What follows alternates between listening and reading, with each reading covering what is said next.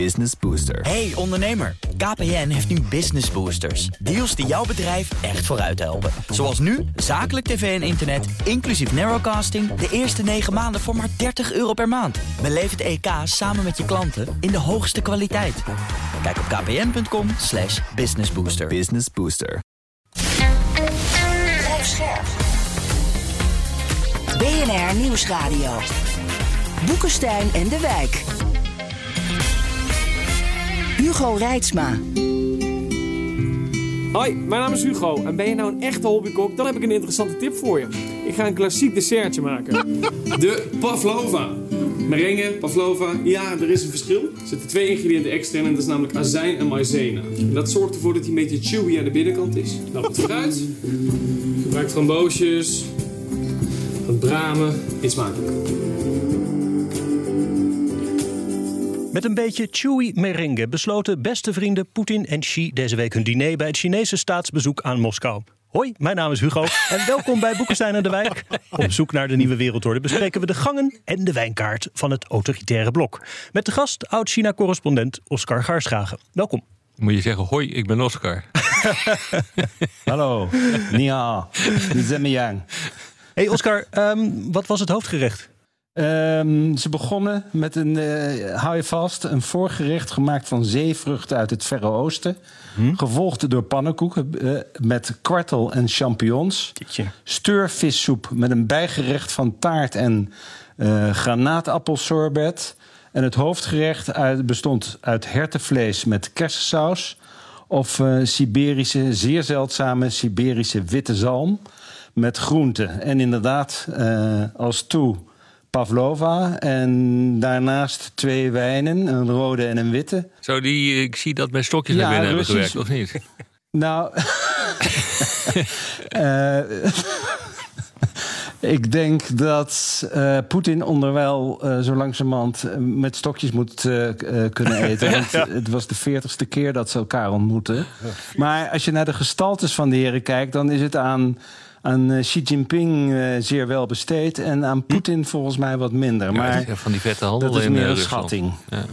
In welke wijnen werden geschonken? en? Xi welke wijnen? ehm, Georgische wijnen? Nee, de Div, Divnomorskoy Estate En waar in ligt dat dan? 2020. Eh, dat weet ik niet precies. Volgens mij waren het Eh, wijnen uit de eh, Krasnodar-regio. Dus dat is eigenlijk vlakbij Oekraïne. eh, bijna net ten niet anders. oosten aan de kust van de In Zwarte Siberië Zee. wordt er tamelijk weinig wijn verbouwd. Ja. Lijkt me ook, ja.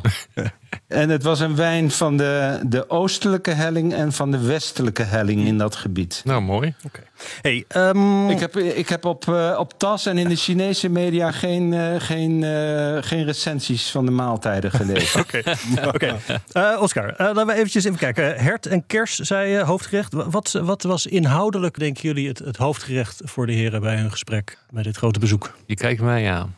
Ja, ja ik, ik ben nog steeds aan het puzzelen. Wat is hier nou eigenlijk gebeurt? Eh, je, we hebben het er eerder over gehad hier. eh, dat we toch dachten van, nou ja, eh, Xi moet iets.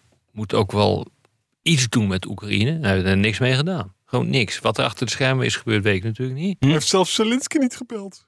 Nee, exact. Nog niet. We spreken elkaar, moet ik misschien even erbij zeggen, nu op donderdagavond al. Dus eh, misschien eh, krijgt hij dat telefoontje op een gegeven moment nog. Maar Maar Oscar, Nog wat niet vind jij? Wat, wat, welk schouwspel hebben we hier aanschouwd? En, Nou ja, ik moest ik- automatisch sterk denken aan eh, de bezoeken van eh, Mao Zedong destijds aan, eh, aan Stalin.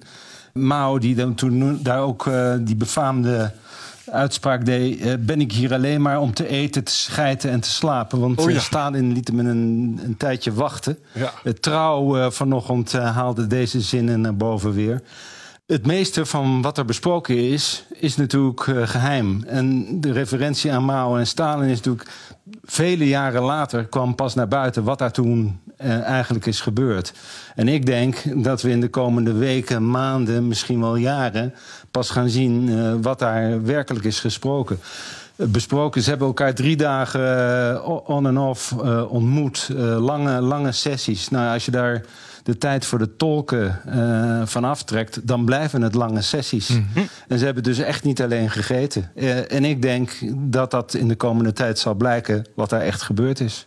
Nou, het kan heel lang geheim blijven hoor. Weet je nog eh, die discussie Dat zijn geweest tussen Trump en Poetin in Helsinki? We weten, was het Ja. in Helsinki, hè? Ja. We weten nog steeds niet wat daar gebeurd is. Ja?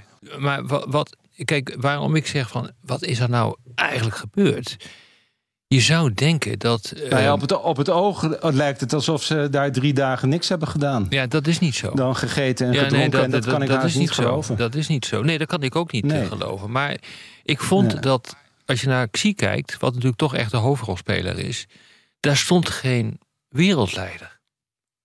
Een wereldleider die, eh, eh, die eh, bijvoorbeeld zegt van ik wil dat deze oorlog afgelopen is. Hmm. Of Nee. een wereldleider die zegt van gaan we gewoon doorvechten.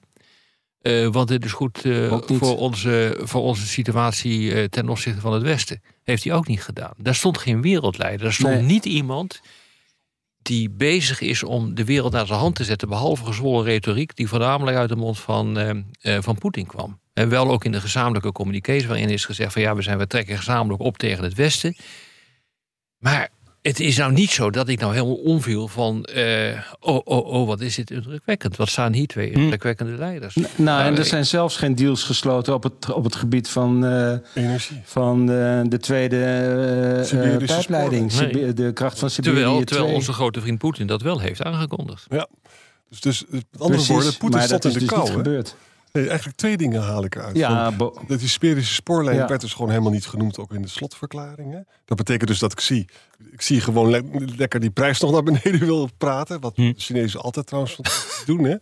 En het tweede, het woord succesvol doen. ja, het onbeperkte vriendschap, weet je wel, of de limitless partnership. Ja. Dat heeft hij niet meer Ja. gezegd. Daar praat eh, Poetin over, maar hij praat gewoon over samenwerking. Ja. En dat zou je dus kunnen interpreteren van ja, hij vindt het ook niet zo geweldig wat Poetin eigenlijk allemaal laat zien daar in Oekraïne. En hij houdt al helemaal niet van dat kernwapen eh sabelgekletter. Ja, dat is ook een groot verschil. eh, Oscar, heb jij die, die twee stukken ook gelezen? Volgens mij de China Daily door Poetin. En dan ook nog een keer een, eh, een Xi-stuk Ja. in een Russische krant. Ik ben even kwijt welke dat was. Ja, Wat, de, de die- gebruikelijke heen en weer stukken Ja. van de- de leiders Ik eh, eh, voor, eh, voor bezoeken. exact. En, En, ik daar vond, stond niet iets in waarvan je... Nee, de toon die verschilde enorm. Hè. Dus eh, wat Arend Jan net ook zei, van, eh, dat, dat hele taalgebruik van die Poetin, dat is gewoon allemaal anti-westerse retoriek. En eh, dat eh, van Xi, dat was veel gematigder, Ja. vond ik. Of, of wa- wa- wat heb jij daarvan opgemaakt? Ik heb de indruk dat ik eh, heb zitten kijken naar een toneelspel. eh, waarin eh, eh, de grote leider van China zich presenteert als de man van de wereldvrede. De man van de redelijkheid. De man die het, het beste met de wereld voor heeft. Dat twaalf-puntenplan, et cetera. Je ziet het ook in de, in de komende week. Dit weekend ontvangt hij Lula van Ja. Brazilië. Eh, komende week gaat eh, Sanchez van eh, Spanje naar hem toe. En er ontrolt zich in de komende tijd een vergelijkbare schouwspelen... waarin eh, Xi zich presenteert als het redelijke gezicht in de wereld. Maar waarom heeft hij dat dan niet gedaan? tegenover de Verenigde Staten. Ja, maar waar, nou ja, ook weer niet.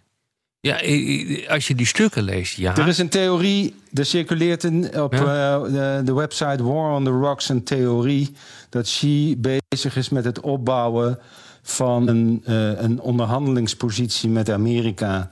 Duidelijk laten zien dat hij greep heeft op Poetin. Eh, en dat uiteindelijk, als het tot een vredesdeal moet komen tussen Rusland en Oekraïne, dat dat via China loopt. En dat China daar een prijs voor eh, zal vragen. Ik was eigenlijk benieuwd, jullie hebben dat ongetwijfeld ook gezien, wat jullie daarvan vonden van dat idee. Nou, ik, voelde, ik voelde wel wat voor. Kijk, we waren ontzettend onder de indruk van wat er gebeurde tussen eh Saoedi-Arabië en, eh, en Iran. Hè. Die waren overigens al heel jarenlang Ja. met elkaar bezig. Maar goed, dat heeft China toch heel slim gepresenteerd. En de Amerikanen waren verrast. Ik denk, kijk, hij had twee mogelijkheden. Dus hij had kunnen een opening naar het westen kunnen maken en Poetin tot de orde kunnen roepen. Maar als hij dat had gedaan, dan had hij dus Rusland was hij kwijtgeraakt om tegenwicht te bieden tegen de door Amerika geleide wereldorde. Mhm. Wat, wat ik zie, zie ontzettend graag wil, en er zit ook in die hele slotverklaring is, wij willen af van een uh, door Ja, Amerika Dat geleid was niet zo vredesduiverig. Nee, dat was helemaal niet vrededuiverig. En, en wij willen ook. Nee, eh, dat deel niet. ja, en, en de ene democratie is niet beter dan de ander. Elk land heeft zijn eigen mensenrechtenontwikkelingsgang. Hm. Zie je? Dus het is, het is, ik vind dat een hele aardige theorie. Hij is gewoon bezig om aan de Amerikanen te laten zien: kijk eens hoe belangrijk ik ben. Ja, maar de vraag is natuurlijk of Ja. hem dat gegund wordt. En dat Ja. denk ik niet. Want eh, dat hij op een gegeven moment. Kijk, hij, hij kan natuurlijk niet een stap nu voor en nu doen. En zeggen van ik ga vrede stichten en dit en dat zijn de voorwaarden. En eh, partijen hou op met eh, zeuren, ga aan tafel zitten. En ik dwing je nu gewoon om eh, tot een compromis te komen. Dat kan hij niet doen. Nee. De Amerikanen zouden dat eventueel kunnen doen. Maar de, dat, ik, ik zie niet. Want hij kan niet verliezen hier. Dus hij moet een coalitie bouwen. Dat is een ding dat zeker is. Het moet ook achter de schermen gebeuren. Maar dan nog vind ik het opmerkelijk. eh, want ik ben het met Oscar eens dat hij zich nogal vredesduiverig eh, gedroeg. Behalve dus in een aantal verklaringen. Vind ik het toch vreemd dat hij niet wat meer openingen heeft geboden. Kijk, ook als je het wat breder bekijkt.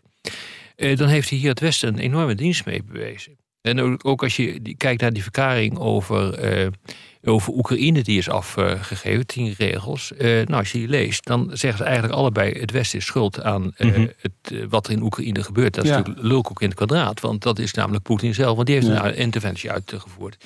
Maar wat hij dus nu heeft gedaan... is heel erg sterk eh, in het voordeel van de transatlantische gemeenschap. Die is nu bij elkaar gebleven. Als hij dus inderdaad zo duiverig was geweest... dan had hij de transatlantische gemeenschap uit elkaar kunnen spelen. Dat heeft hij niet gedaan. En dat vind ik heel merkwaardig. Rob bedoelt te zeggen dus dat eigenlijk was een Macron Ja, en maar- Scholz hadden het helemaal niet zo gek gevonden als Poetin het had opengebroken. Want die willen ook gewoon gaan Exact. praten. Zie dat dat En Biden, en Biden Dat is, ook. dat is wat ik bedoel. Maar kan dat een kwestie van timing zijn? Ja, dat kan inderdaad een kwestie van timing zijn. Maar dan is het wel een slechte timing. Want dit is wel het moment om je Ja, leiderschap maar te laten kan zien. het te maken hebben met. Maar kan het te maken hebben met, met eh, parallele onderhandelingen over inderdaad die pijpleiding met eh, contacten die Xi heeft met Nee, Brazilië, met India, met het globale zuiden? Nee, ik denk een, een verklaring zou kunnen zijn, maar dit is echt speculatie. Is dat Poetin eh, heeft gezegd: bekijk het maar, ik vecht door. Ik wil helemaal niks. Ik wil Hm. gewoon geen vrede. Hij heeft dat gisteren, Poetin, nog een keer weer laten, laten blijken. Dat hij zei: van ik ben nog niet eh, toe Maar aan de is vrede. ook een alternatieve verklaring. Ja. Namelijk dat Xi vindt dat hij zich ook niet kan veroorloven dat zijn vriend Poetin, hè, of dat, dat land Poetin, verliest. Want wat blijft er namelijk over? Want die Chinese alliantie bestaat eigenlijk helemaal niet. Maar die samenwerking is al zo dun. Hè? En als dus Ja. als, als, als Poetin verliest, is, het, is dat voor China ook heel Ja, zeker. vervelend. Jazeker. Nou ja, wat is nee, verliezen? dat is de inzet van. eh, ja. Nou ja, verliezen weg Poetin, eh, Rusland in chaos. Eh, Ja. Ja. Precies wat, eh, wat Xi Jinping altijd eh Gorbachev heeft verweten. Dat Ja. hij de Sovjet-Unie heeft afgebroken. En voor die kolossale chaos.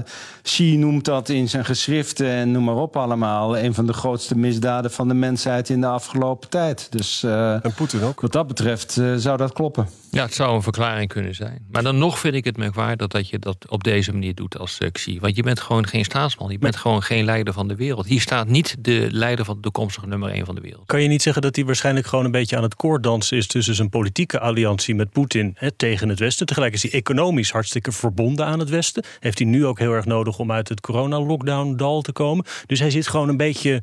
Ja, Ballen in de lucht te houden. ja het- dat het misschien niet zoveel meer is dan dat. Ja, daar kun je inderdaad wel vier, vijf uur over Nou. praten. En daar word je het nooit over eens. Oscar? Nou, dat denk ik ook. Eh, ik denk ook dat, dat dat de balans is. Een, een regelrechte confrontatie met de Verenigde Staten en zeker met Europa. eh, is, eh, eh, de Chinese economie groeit dit jaar misschien met 5%. Het was vorig jaar een arm- armzalige 3%. Het begint nu allemaal weer een beetje op gang te komen. Hoor je aan alle kanten. Eh, dat is een, eh, de nieuwe Chinese premier. En, en de man die over de economie gaat, eh, Li Chang. Die probeert ook het, het westerse bedrijfsleven weer naar de mond, het naar de zin te maken. Met veel praten over, over vrij ondernemingschap en dat soort zaken. Dus het is wel een koorddansen van, van Xi Jinping. Heeft het ook iets te maken met het oude tribuutsysteem van de Chinezen? Waarbij je dan moest je op, voor, op de grond gaan liggen voor de keizer. En dan, mocht je, en dan moest je blij zijn dat je belasting mocht betalen. Zoiets. Want hij, hij is nu, Lula komt nu ook langs en dan kan zien, laat eens kijken, ik ben zo belangrijk. En ik ben nu ook bij, bij Poetin geweest. Die heeft lekker voor me gekookt. Kijk eens hoe belangrijk ik ben. Zoiets. Ja. Nou, dat is natuurlijk Nou, die, die, dat, bedoel ik met het, dat bedoel ik met het theater wat ik meende te zien deze week. En zeker als je dan naar de vervolgagenda kijkt. Het is gebruikelijk, hè? Na de, na de grote eh, twee sessiesvergaderingen van de partij...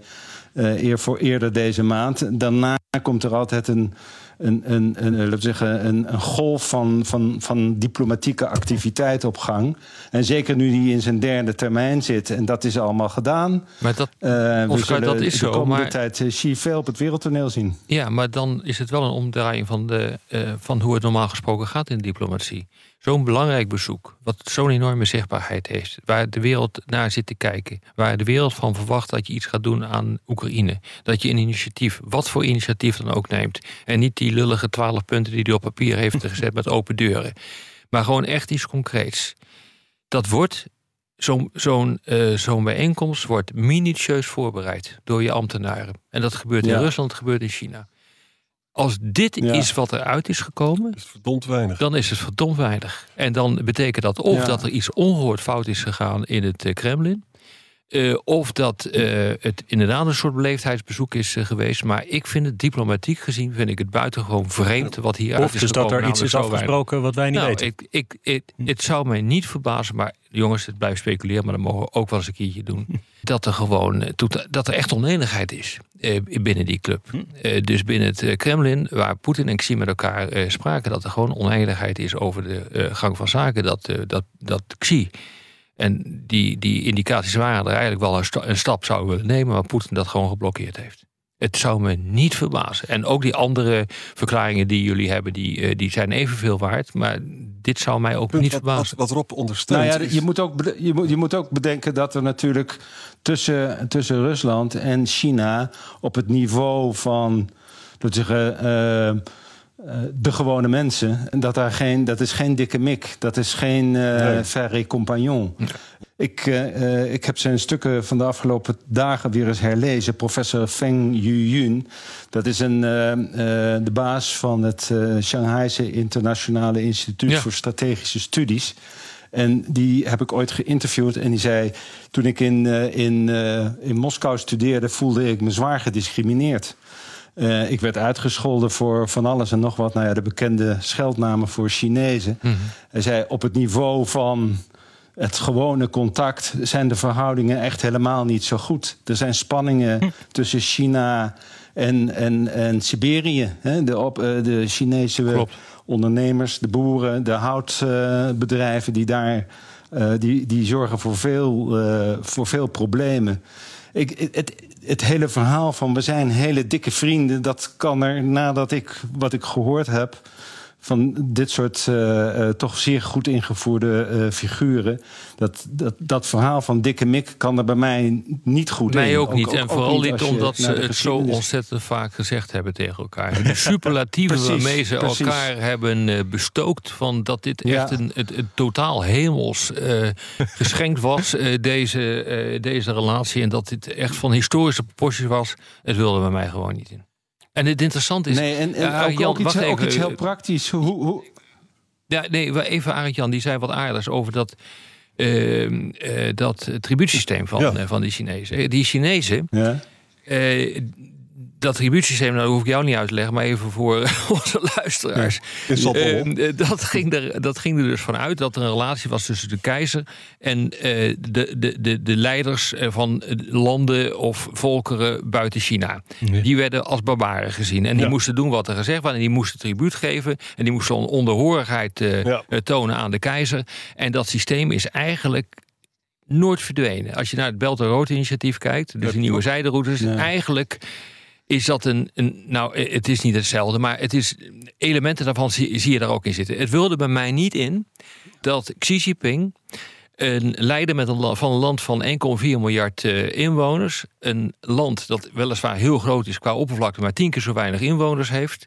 en dat ook nog eens een keer verzwakt is door een oorlog, ziet als een gelijkwaardige partner. Wat vind jij daarvan? eh? Nee, dat absoluut niet. Absoluut niet. Geen sprake van. En, mi- en misschien heeft Poetin, eh, weigert Poetin eh, te koud te houden. Kan heel goed eh, te buigen. Eh, misschien is Poetin niet bereid geweest om een knie, eh, knieval te maken. En misschien gebeurt dat pas later in het jaar als Poetin naar, eh, naar eh, Peking gaat. en waar bestaat zo'n Zou best knieval uit? kunnen. Wat moet, wat moet hij dan doen? Ehm, Letterlijk, Helemaal zie, letterlijk zie je het Eh, hem niet nou, doen, maar wat, wat betekent dat? Plat op de grond, helemaal. plat op de. dat was bij het tribuutsysteem in, in de 19e eeuw zo. hè?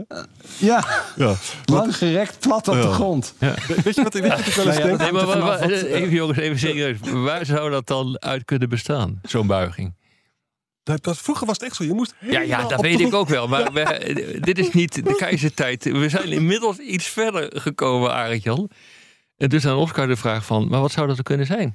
stoppen met, eh, met de Oekraïne. Eh, eh, de pijpleidingen openzetten. eh, gas tegen en olie tegen. Spotprijzen. Tegen bottomprijs, tegen spotprijzen. Aan wie? Nou, Aan Europa of aan tal China? van A- a- mogelijkheden. a- aan China. China. Aan China natuurlijk. Mhm. Maar weet je, als je het nog in een breder historisch perspectief plaatst. Hè? De Chinese vernedering is natuurlijk verschrikkelijk geweest. Wat wij daar gedaan hebben. En de Engelsen en Ja. de Fransen en de Duitsers. Het is werkelijk al die cartoons ken je nog van, van, de, Hm. van het, Het begin van de, Zomerpaleis. Ja, het is echt vreselijk. Hè? Nou, de Russen hebben het geluk gehad dat ze in 1905 zijn verslagen eh, door de Japanners. Hè. Dat was een hele belangrijk moment. Maar reken maar dat de Chinezen zijn nog exceptionalistischer dan de Amerikanen. Wij zijn barbaren. En zij hebben de alleroudste en de hoogste en de meest fantastische cultuur. Nou, bij Poetin kan het ook wel kloppen, dat Ja. beeld. Van Ja. dat het een barbaar is. Ja, maar daar, daar staat natuurlijk tegenover dat, eh, dat eh, eh, China heel lang.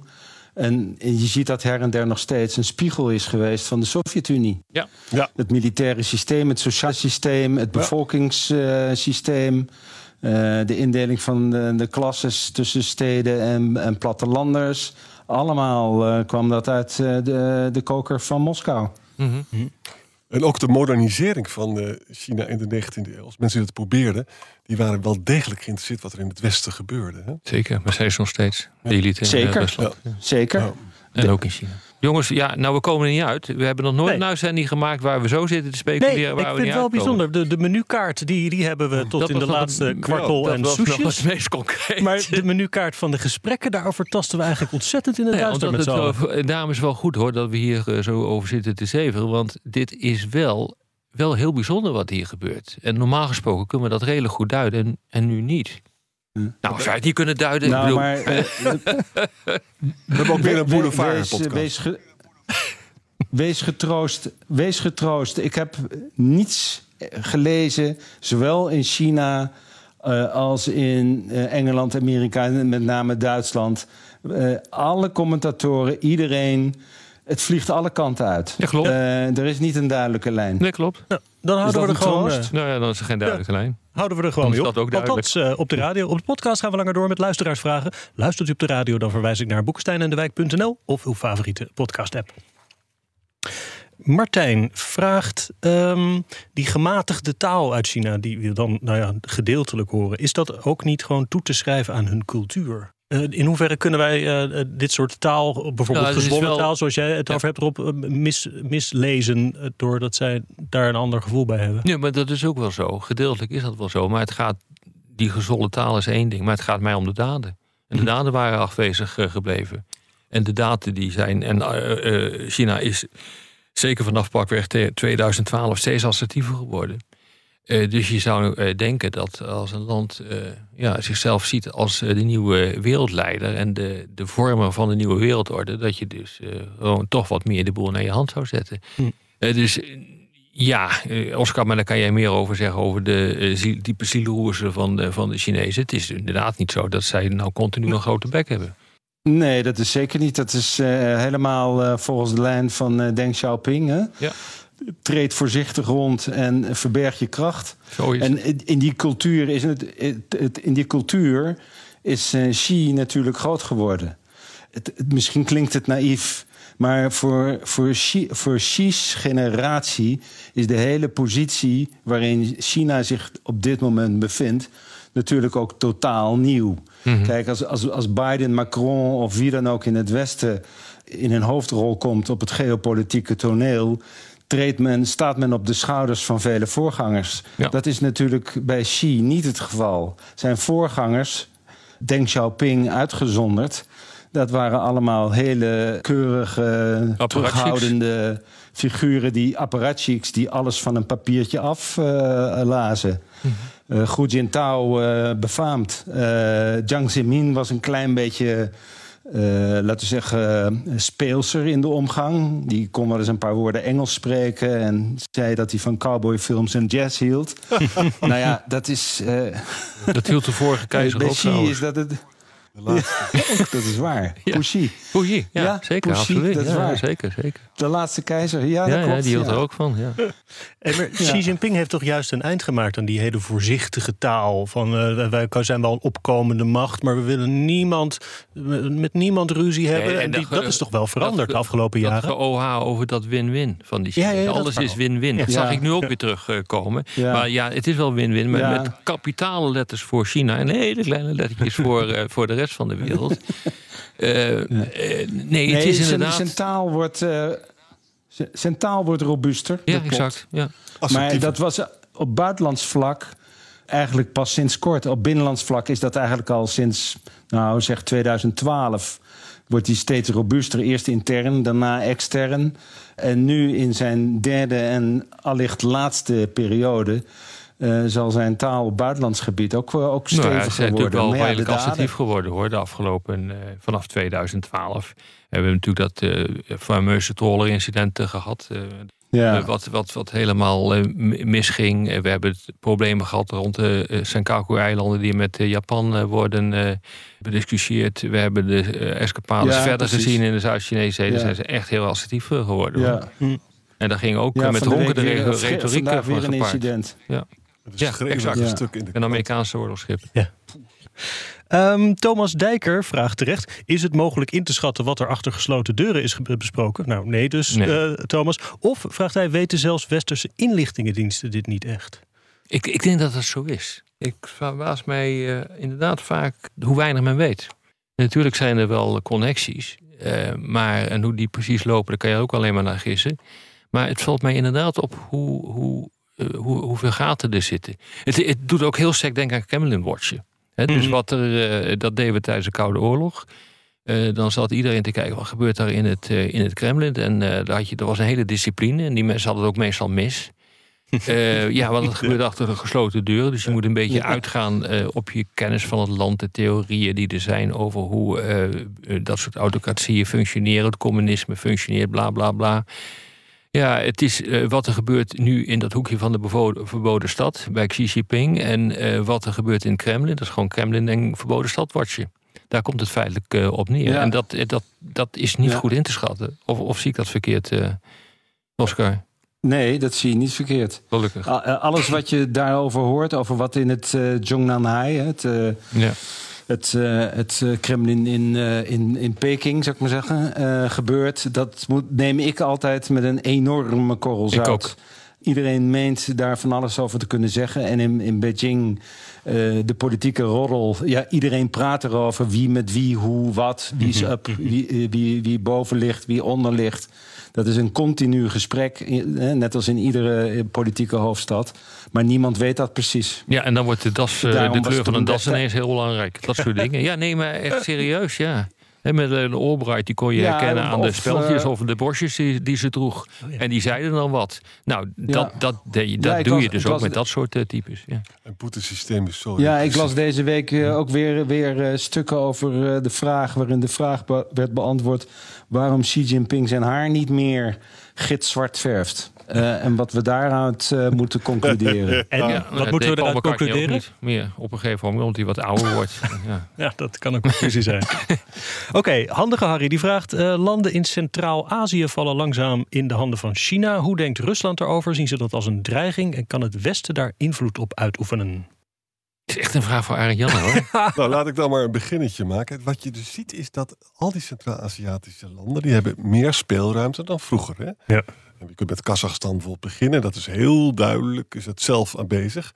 Armenië hebben we vaak over gesproken, uh, Azerbeidzjan ook. Kyrgyzstan is een beetje een onduidelijk land.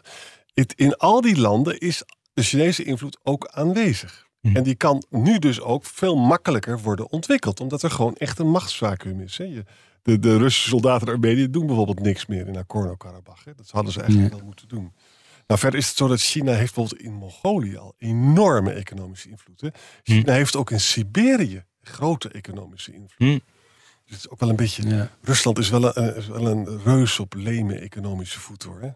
En uiteindelijk Ja. leidt het ertoe dat, dat Rusland een vazal staat van. Nou, wat ik interessant vond is, jij las dat voor eh, eerder deze week in dat eh, vertaalde communiqué. Eh, waarin stond, eh, wij, trekken samen, wij trekken samen op tegen de kleurenrevolutie. In Centraal-Azië specifiek, Ja, toch? exact. Werd Ja, genoemd. niet in Nederland. Nee, maar ja. eh, ja, Ja. nee, dat klopt. Ja. Dus dat is, dat is betekenisvol. De- vind je niet, eh, Oscar? Ja, dat is zeker. Eh, Nou, even over, over de Centraal-Aziatische Republieken, met name Kazachstan. Na COVID, het eerste land waar Xi Jinping naartoe ging, was Kazachstan. Kazachstan, ja. In het grensgebied, maar ook verderop. Eh, die, de Chinese investeringen daar zijn gigantisch. Dat is ook Eh, Belt and Road, Mongolië, toch? Kazachstan? Sterker nog, daar is het Belt and Belt Road and eh, Road. initiatief gelanceerd in 2013. Ja. Zeker, zeker. En eh, gevolgd door de eerste Belt and Road top in, eh, in, eh, in Beijing. Klopt. Eh, dat- en dat- ze- zeker dat grensgebied. Mongolië, straks eh, als die tweede pijplijn er komt, die loopt dwars door Mongolië. En ik las dat eh, de Mongoolse premier dat eh, van harte verwelkomt. eh, in ruil voor allerlei andere investeringen. En die lijn gaat eh, via Ulaanbaatar lopen. Dus dat is, een, dat is eigenlijk allemaal al aan die kant geregeld. Ja. Nou, en die andere landen, die zijn, ja, dat, dat zijn in die zin in vazalstaten. Dat, ze zijn voor, voor, voor China verder, hebben geen andere betekenis dan dat die grenzen veilig zijn gesteld. En dat daar geen, eh, geen gelazer is. Het is ook de, als het ware, eh, die- die landen omsingelen, als het ware Xinjiang. Wat natuurlijk voor China een hele belangrijke provincie is. Rust. eh, Het enige wat, wat China in die, in die landen wil, is, is rust en kalmte en geen, eh, Ja. geen chaos. En, eh, zolang ze dat leveren, is alles eh paars en vree. Ja, een paar weken geleden was Anthony Blinken daar een, eh, een rondje aan het reizen. Ja. Hè? Ja. Zeker. Dus dat, Ja. misschien dat ze dat ook een beetje zorgen baart. Gewoon strijd om eh invloedssferen. En in Georgië. Ja, maar dat is, daar is Blinken nog niet erg, eh, erg succesvol in. Inderdaad. Nee, nee. Eh, zoals ik eh, eh, vanmiddag op Reuters ook las, dat, eh, dat zijn pogingen om, om Vietnam wat dichter tegen de Amerikaanse borst te drukken ook eh, mislukken. En daar zit China achter. Ja, ja. Oh ja. Weet je, in Georgië hebben we al die ellende gehad. Hè? De regering is een beetje pro-Russisch en de mensen zijn de straat op gegaan. Misschien is het zo dat China dan bereid is om tegen Georgië te zeggen: ja, wij geven jullie geen leningen als je dit soort democratische grappenmakerij gaat doen. Zou dat kunnen? Ik weet niet hoe groot de invloed Chi- China in Georgië is. Geen idee. Maar ze geld hebben ze natuurlijk nodig. Heb je altijd nodig. Ik denk dat de Europese Unie dat eerder gaat doen. Ja, lijkt me ook. Eh, Yves Orange vraagt wat wij vinden van. En dan verwijst ze naar iemand anders die zegt dat het Westen Xi en Poetin in elkaars eh, armen hebben gedreven. En daarmee ehm, China- China's Malakka-dilemma hebben opgelost. Dat is het Malakka-dilemma. Nou, volgens mij is dat, dat gaat dan over de straat van Malakka, Ja. waar de, de hele energietoevoer voor, voor, voor China Ja, die doorheen. Ah, is het ja. gebeurd met China. het. Dat is Ze zijn dus klopt. daar heel kwetsbaar. Ja. Als ze straks hun energie uit Rusland over land kunnen krijgen, dan zijn ze een stuk minder kwetsbaar. Oh, dat is wat er bedoeld wordt. Nou, dat denk ik niet. Want alle handelstromen eh, die niks met, eh, met gas en olie te maken hebben, nou, die met gas te maken hebben, Hm. eh, dat gaat, eh, dat Nou ja, gaat allemaal via de week, straat van Malakka. Ja, precies. Maar er was van de week een speculatie. Ik weet niet waar ik het las. Maar dat een onderdeel van de deal met Iran en Saudi-Arabië is dat er allerlei corridors aangelegd kunnen worden. Ja. die niet via de straat van Malakka lopen. Dat zou kunnen. Ja. Maar eh, dat is lange termijn. Over de lange termijn gesproken. Ik had hier nog een vraag van eh, Wishmaster. Die zegt: Stel, dan moet je even goed opletten. Stel, de oorlog houdt op en Poetin wordt verbannen naar Beijing. Allemaal mooi. Uh, wat doet Europa dan? Uh, verkoopt Nederland dan weer wasmachines? Nee, machines van ASML.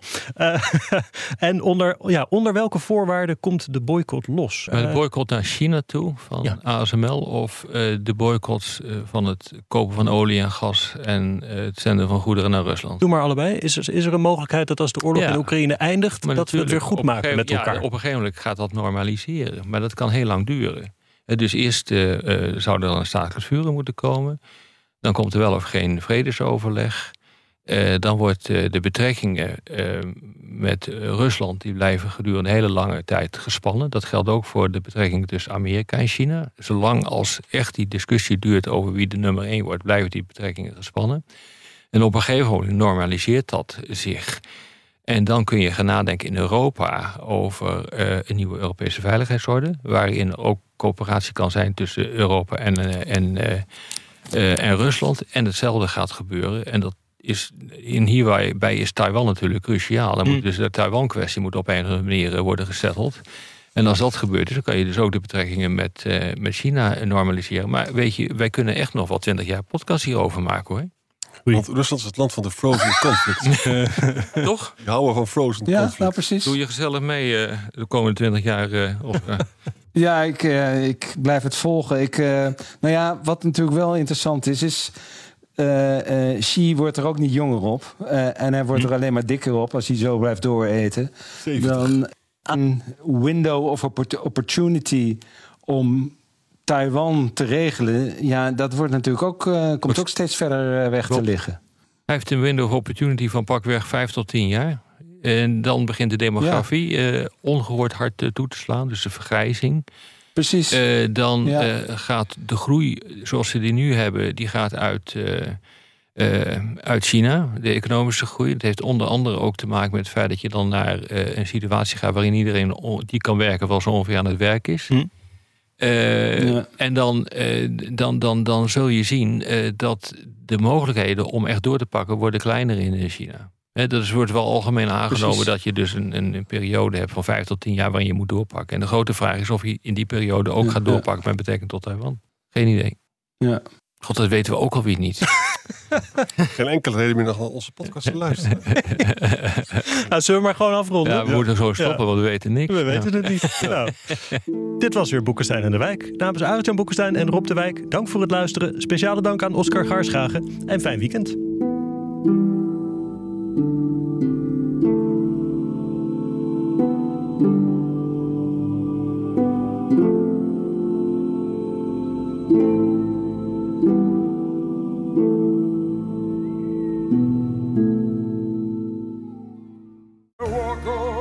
Hardlopen, dat is goed voor je.